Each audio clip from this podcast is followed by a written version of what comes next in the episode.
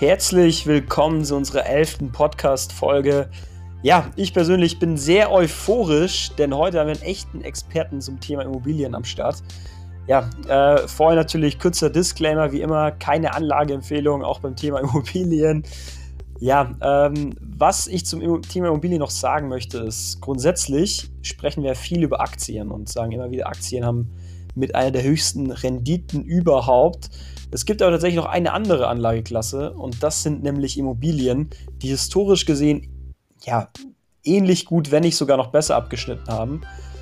Ähm, aus verschiedenen Gründen sprechen wir vor allem über Aktien. Wir kennen uns erstens besser mit Aktien aus und zweitens äh, für viele Privatanleger sind Immobilien eben auch nochmal ein bisschen ein heikleres Thema. Es ist deutlich mehr äh, Wissen notwendig und es gibt eben auch viele Risiken, ähm, wenn man nicht extrem viel Geld in den Immobilienmarkt investiert.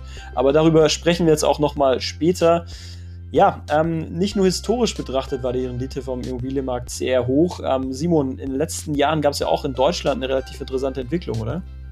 Absolut. Und insbesondere in den Städten, beispielsweise München oder Stuttgart, sind die Mieten und auch die Immobilienpreise wirklich explodiert. So hat man 2010 für 1000 Euro Miete noch eine Wohnung mit 85 Quadratmeter Größe bekommen. So bekommt man heute für 1000 Euro Miete knapp nur noch 50 Quadratmeter. Also die Mieten haben wirklich deutlich angezogen. So, ja, nochmal interessante Information, Simon. Ich würde sagen, dann starten wir jetzt auch schon das Experteninterview. Jan Philipp, du bist ja auch schon dabei. Ähm, kannst du dich vielleicht einfach noch mal kurz vorstellen und sagen, wer du bist und was du genau machst? Ja, grüß euch Jungs. Erstmal vielen, vielen Dank für die Einladung und ähm, ja, dem leiste ich natürlich gerne Folge. Ja, Jan Philipp Fischer, mein Name. Bin jetzt 23 Jahre alt, komme gebürtig ursprünglich mal aus Kaiserslautern, ja, also aus der schönen Westpfalz. Ja, wohne äh, und arbeite jetzt aber seit dreieinhalb Jahren so im äh, Raum Mannheim, Heidelberg bei Neckar. Und ja, zu der Frage, wieso, wieso eigentlich Experte oder vielleicht auch, wieso ich eingeladen wurde heute, muss man, glaube ich, ein bisschen länger ausholen, ein bisschen was über meine Vita wissen. Also ursprünglich komme ich schon aus einer sehr, sehr immobilienaffinen Familie. Ja, daher war ich schon früher oft mal auf der Baustelle zu Besuch, habe in den Sommerferien auch mal geholfen, je nachdem dort, wo halt gerade eine, eine Hälfte Hand gebraucht wurde. Und so war es für mich auch ganz logisch, dass ich nach meinem Abitur gesagt habe, hey komm, ich studiere auch was in Richtung Immobilien, habe mich dann für Immobilienwirtschaft ähm, entschieden an der DHBW in Mannheim, also als duales Studium in Kooperation mit einem internationalen Bauträger, wo ich dann seit 2017 gearbeitet habe. Was mir dann aber auch schon ganz wichtig war, gerade so bei dem Thema Immobilien, immer mal wieder nach links und rechts schauen ja, und mich, mich fortbilden, vor allem rund um das Thema auch tatsächlich in Immobilien investieren und nicht nur immer sie zu bauen. Ähm, so bin ich dann über ein paar Ecken in eine Investmentberatung, kann ich sagen, jetzt mal reingerutscht. 2018 war das, ähm, wo ich das dann zuerst nebenberuflich gemacht habe und letzten Endes seit, seit äh, letztem Jahr dann auch hauptberuflich und dann mittlerweile ein Team von, von neun Beratern führe. Ja, und dann, um vielleicht nochmal zurückzukommen auf die Frage, ja, warum Experte, glaube ich, hat, hat zwei Gründe. Ich glaube, der eine ist einfach, ich bin, bin selbst noch relativ jung, kenne daher die, die Sorgen, die Ängste, aber natürlich auch die Ziele von anderen in meinem Alter, wenn es um das Thema Immobilieninvestment geht. Habe halt auch selbst schon das eine oder andere erlebt. Und so bin ich halt der Überzeugung, dass ich anderen Leuten in dem Alter einen Mehrwert bieten kann so kommt vielleicht dann auch die Aussage zustande, dass andere mich als Experten wahrnehmen. Ja, und der, der zweite Punkt ist halt, dass ich schon sehr, sehr viele Seiten der Immobilie kennengelernt habe. Ja, so blöd sich das anhört, aber ich stand selbst schon mit dem Schlagbohrer irgendwo in der Wohnung und habe eine Wand rausgerissen. Und zwei Wochen später, zwei Wochen später ähm, stand ich mit meiner, ja, in Anführungszeichen, Bewerbungsmappe und einem Anzug beim Banker und habe mich um eine Finanzierung beworben. Ja, und ich glaube, mit, äh, mit diesen, diesen Erfahrungen, die ich da gemacht habe, kann ich halt anderen Leuten äh, in dem Bereich sehr, sehr gut weiterhelfen, ja.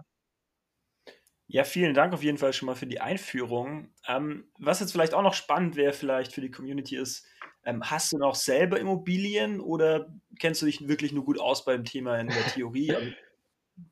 Ja, ist, ist, ist, eine, ist eine legitime Frage. Tatsächlich habe ich es äh, dieses Jahr geschafft, auch meine erste eigene Immobilie Anfang des Jahres zu kaufen.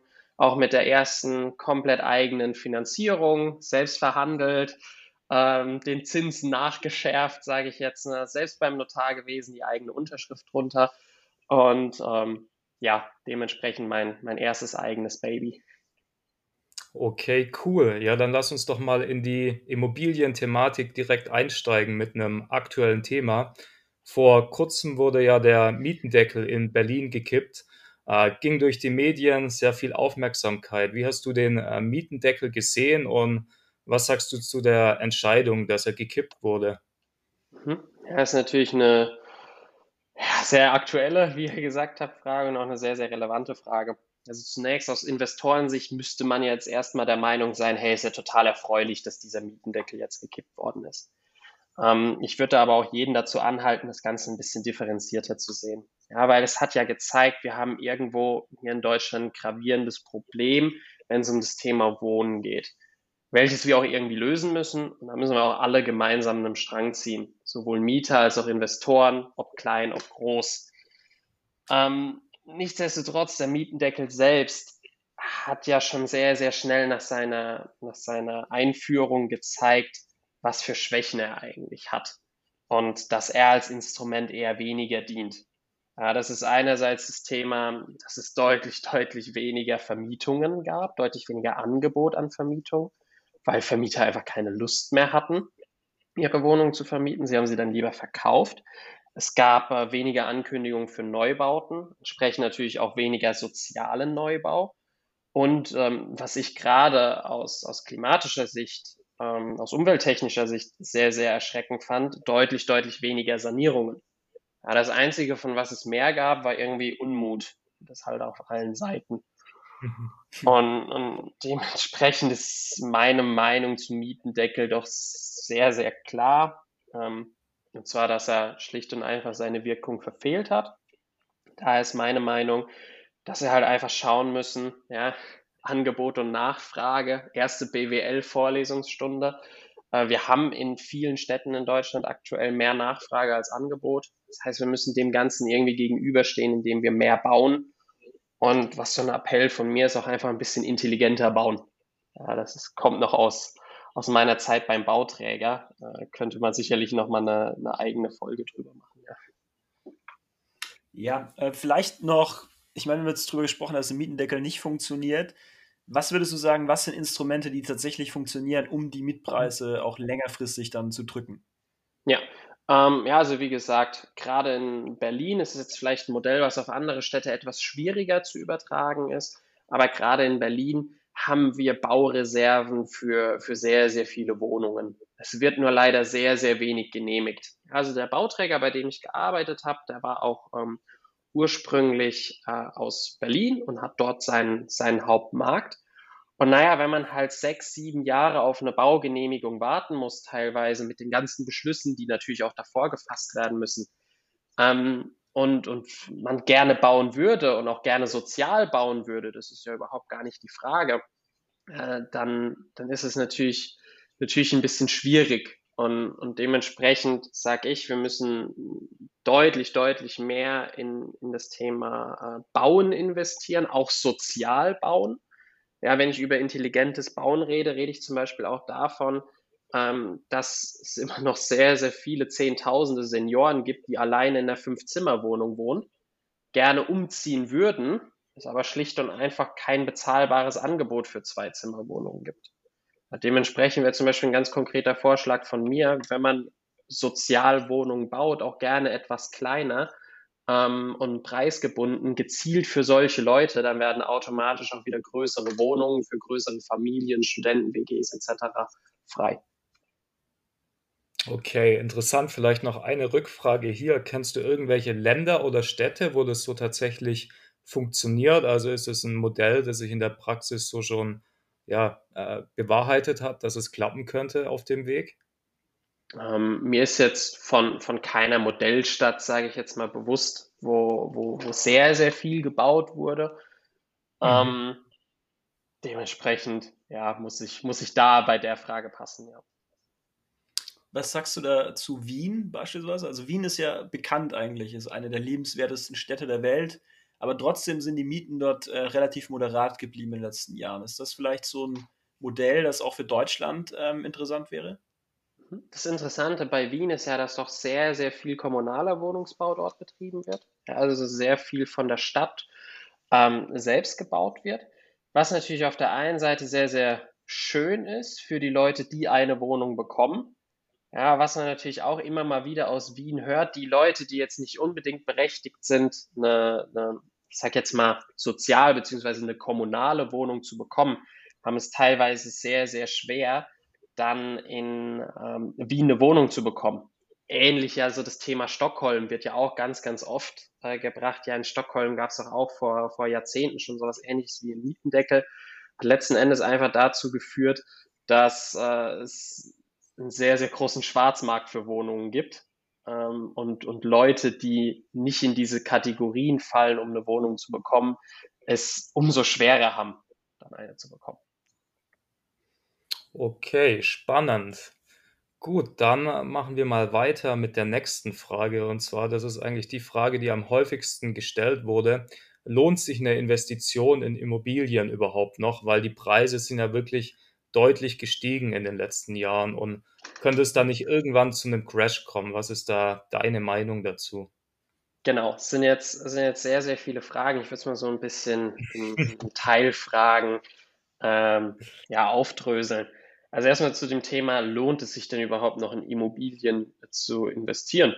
Da würde ich ehrlicherweise die ganz, ganz freche Gegenfrage stellen. Ja, lohnt es sich denn noch in Aktien zu investieren?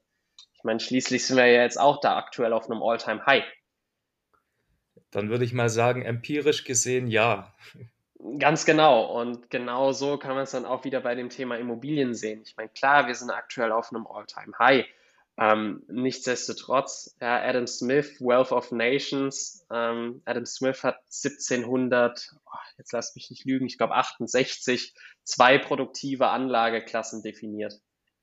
Und zwar ist es einerseits Unternehmen, ergo Aktien und andererseits halt Immobilien. Und ich glaube, das bewahrheitet sich auch heute immer noch, dass, dass Immobilien noch weiterhin eine sehr, sehr attraktive Anlageklasse bleiben werden.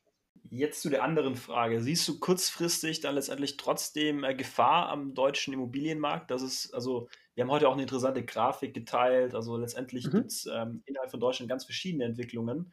Also, Absolut, ja. Wie, wie, würdest du sagen, ist da so die Gefahr, dass du in bestimmten äh, Gebieten letztendlich vielleicht auch Geld verlieren könntest mit Immobilien? Definitiv. Also da muss man, muss man sich schon im Klaren sein, ja, bei Immobilien ist es letzten Endes auch wie bei Aktien. Ähm, sogar noch ein bisschen extremer, eine Immobilie ist eine Einzelaktie. Und dementsprechend kann es natürlich auch sein, dass es zwischendurch mal wieder Korrekturen an einzelnen Märkten gibt. Und Städte wie München, wie Frankfurt, wie Berlin, Hamburg, Köln sind natürlich auch sehr, sehr teuer geworden. Aber da muss man sich natürlich überlegen, wieso sind diese Städte denn so teuer geworden? Naja, gerade bei Frankfurt ist es so, dass in den letzten knapp äh, 15 Jahren 100.000 neue Einwohner hinzugekommen sind. Ja, wieso? Es gibt halt einfach eine sehr, sehr florierende Wirtschaft dort. Aber natürlich auf der anderen Seite die ganzen, ich sag mal, sehr strukturschwachen Regionen, auch letzten Endes dort, wo ich irgendwo herkomme, Westpfalz, Eifel, ähm, aber natürlich auch Ruhrgebiet und, und Sachsen, beziehungsweise Sachsen-Anhalt, Thüringen, wo es sehr, sehr viele Regionen, Städte gibt, die, naja, eher einen Wegzug haben. Und dementsprechend ist es natürlich auch sehr, sehr logisch, dass dort langfristig die Immobilienpreise eher nach unten gehen werden.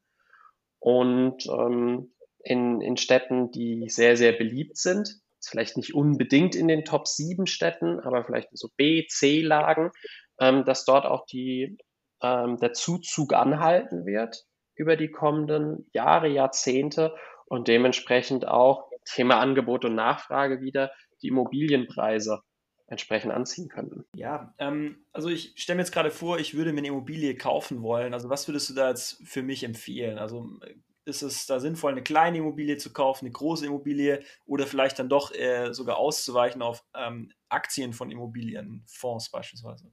Mhm. Ist eine, ist eine sehr, sehr spannende Frage. Also grundsätzlich muss man natürlich erstmal wissen, ähm, bin ich überhaupt der Typ, ähm, der das Risiko eines Immobilieninvestments eingehen möchte? Äh, weil letzten Endes, wie ich gerade eben schon gesagt habe, eine Immobilie ist halt eine Einzelaktie. Mit dem kleinen, aber feinen Unterschied, dass ich natürlich der Vorstandsvorsitzende von dem, von dem Unternehmen bin. Ja, ich kann natürlich bei einer Immobilie noch gewisse Anpassungen machen. Aber um auf deine Frage zurückzukommen, ja, auf was sollte ich denn eigentlich achten? Es sind letzten Endes doch schon sehr, sehr viele Punkte, auf die man achten sollte. Ich habe das Ganze mal versucht, relativ einfach für mich runterzubrechen. Nämlich mal ganz grundsätzlich, überhaupt in welche Städte möchte ich denn investieren? Und da sage ich, ich habe eine Voraussetzung, die ich an eine potenzielle Stadt habe. Und dann halt noch so drei Faktoren, die Städte besser oder schlechter machen. Voraussetzung ist für mich, dass eine gute Infrastruktur besteht. Ähm, ich möchte nicht auf dem, auf dem Land kaufen, wo, wo 15 Minuten im Umkreis genau gar nichts ist, außer vielleicht ein Bäcker. Und die drei Faktoren sind für mich, dass wir in der Stadt eine gute Wirtschaft haben, eine gute Kultur, eine gute Bildung. Beziehungsweise zumindest zwei dieser Faktoren sollten ganz gut äh, ausgeprägt sein. Wieso? Bildung zieht die Leute oder die jungen Leute in die Stadt.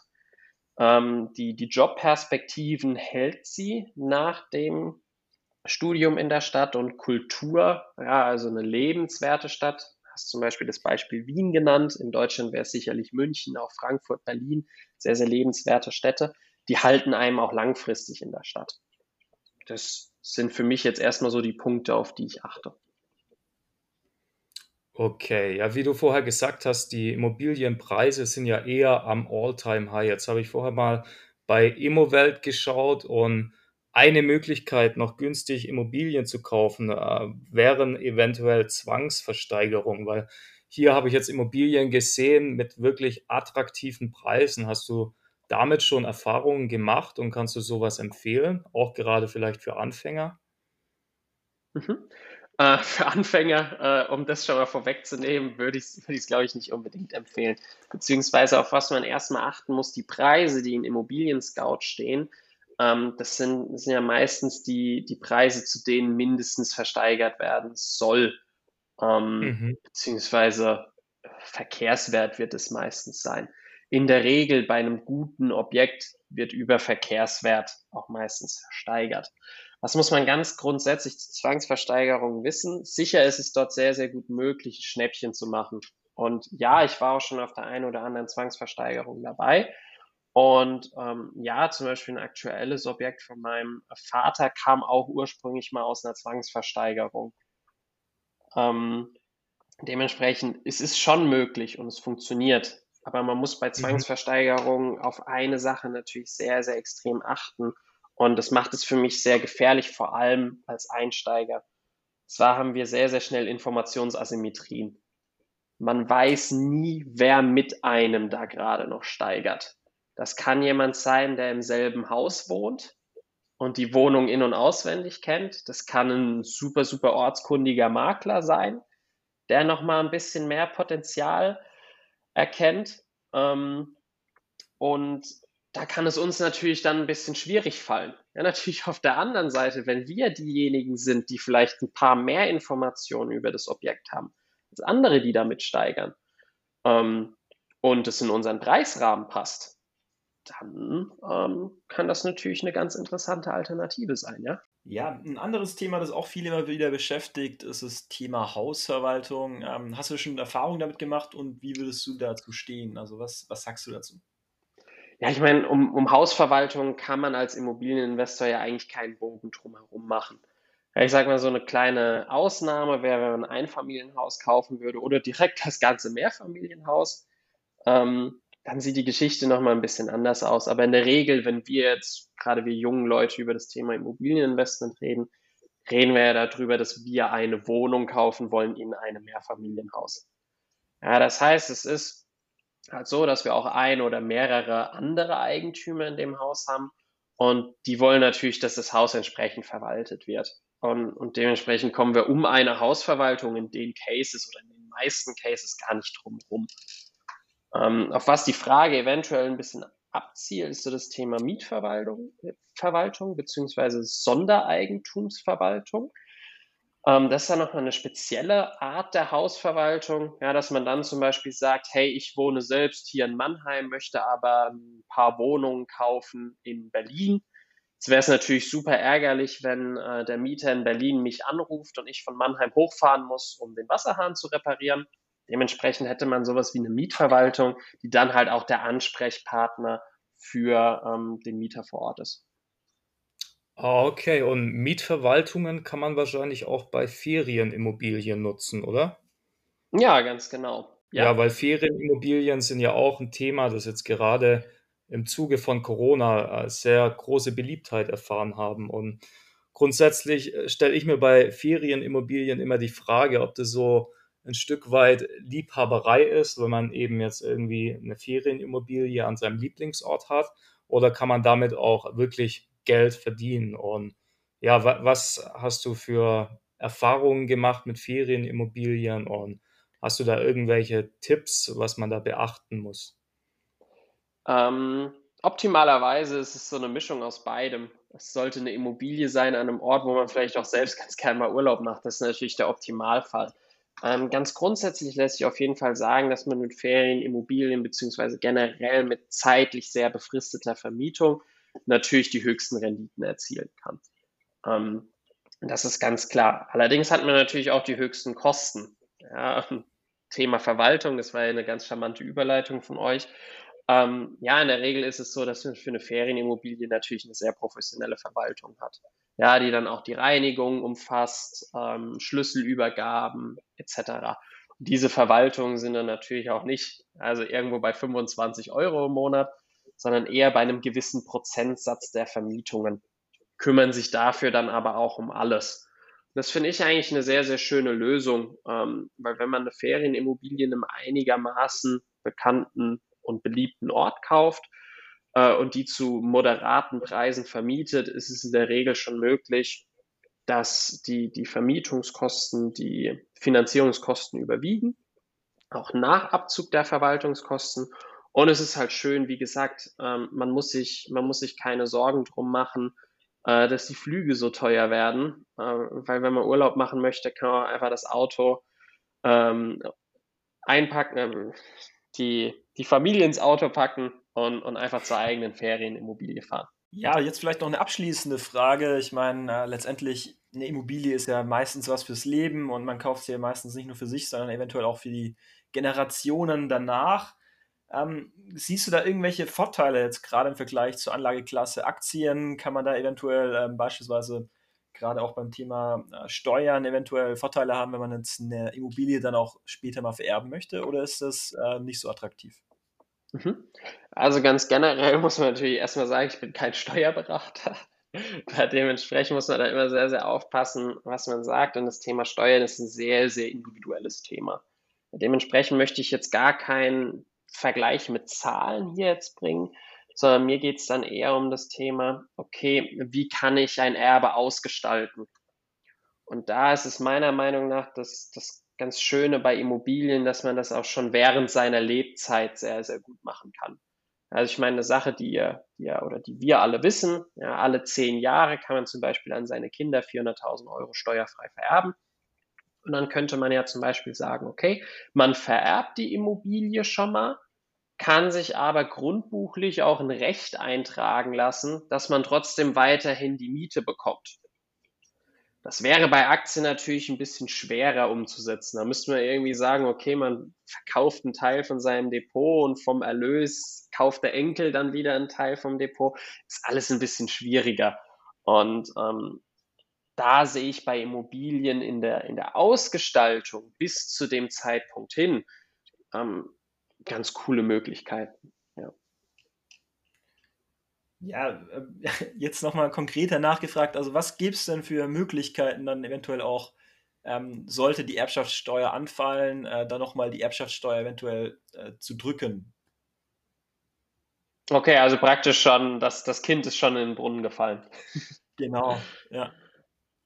Wie gesagt, da müsste man, da müsste man natürlich nochmal explizit, explizit reingehen, was, in die individuelle Situation, was natürlich immer eine Möglichkeit ist ähm, und auch im Vergleich zu Aktien. Naja, Aktien, der Preis ist relativ, ist relativ klar. Ja, das, was an der Börse da tagesaktuell steht, so viel ist die Aktie wert.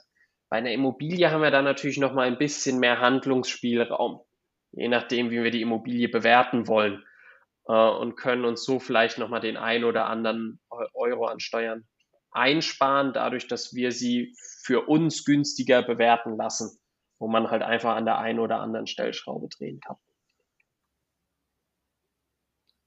Ähm, das wäre dann zum Beispiel, dass man eventuell die Mieten nicht mehr anhöht, äh, erhöht über einen längeren Zeitraum oder wie genau könnte man das machen? Ja, ganz genau. Ich meine, da müssen wir jetzt schon sehr, sehr tief in das Thema einsteigen, das Thema Immobilienbewertung. Eine Sache, die mir im Studium immer sehr, sehr viel Spaß gemacht hat, die auch sehr, sehr kompliziert ist. Ja, wo halt sehr, sehr viel mit Faktoren äh, etc. gearbeitet wird. Und diese Faktoren, die sind sehr, sehr sensitiv. Das heißt, wenn wir sie in gewisse Weise erhöhen oder senken, kann das ganz, ganz schnell auch mal ein paar 10.000 Euro ausmachen von dem ähm, Kaufpreis beziehungsweise Verkehrswert, den wir am Schluss haben. Und ähm, wenn wir natürlich einen Immobilienbewerter haben, der uns da ganz gut gesonnen ist, kann man an der einen oder anderen Stelle vielleicht noch was machen, ja. Okay, ja, äh, Jan Philipp, dann vielen Dank äh, für, deine, für dein Interview und für deine Aussagen. Ich denke mal, es war ein sehr interessanter Einblick, auch äh, für Aktionäre wie uns. Ähm, ich glaube, da gibt es einfach nochmal ganz andere Möglichkeiten im Immobilienmarkt. Und ja, ich hoffe, wir können da im Austausch bleiben.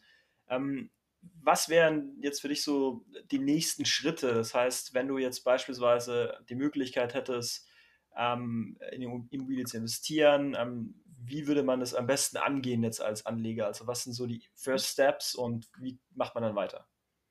Ähm, ich denke, man muss weitaus früher schon damit anfangen und zwar nicht, also in dem aktuellen Marktumfeld, in dem Moment, wo man eine Immobilie angeboten bekommt, ist es eigentlich schon zu spät, wenn man sich vorher keine Gedanken drum gemacht hat. Das heißt, eine Sache, die ich immer bereit hätte, wäre zum Beispiel eine einigermaßen aktuelle Finanzierungszusage von meinem Finanzierer.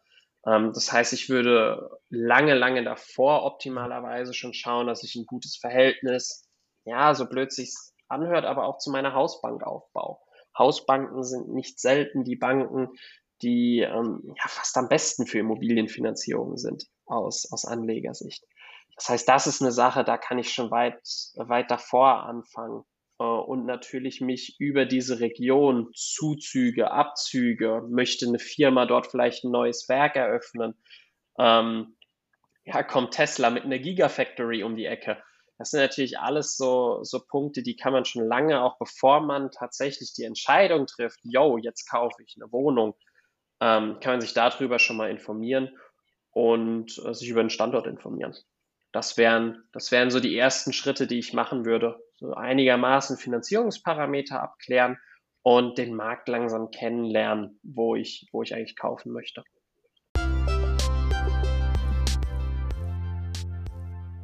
Gut, dann bedanken wir uns für die interessanten Einblicke und wir bleiben im Austausch. Ja, sehr, sehr gerne. Vielen Dank auch euch für die Einladung. Ja, vielleicht äh, bist du auch irgendwann wieder Gast. Ich meine, gerade beim Thema Immobilien gibt es ja noch viele andere Sachthemen, über die wir sprechen können. Und vielleicht wollen auch einige Follower, dass wir da nochmal ins Detail reingehen.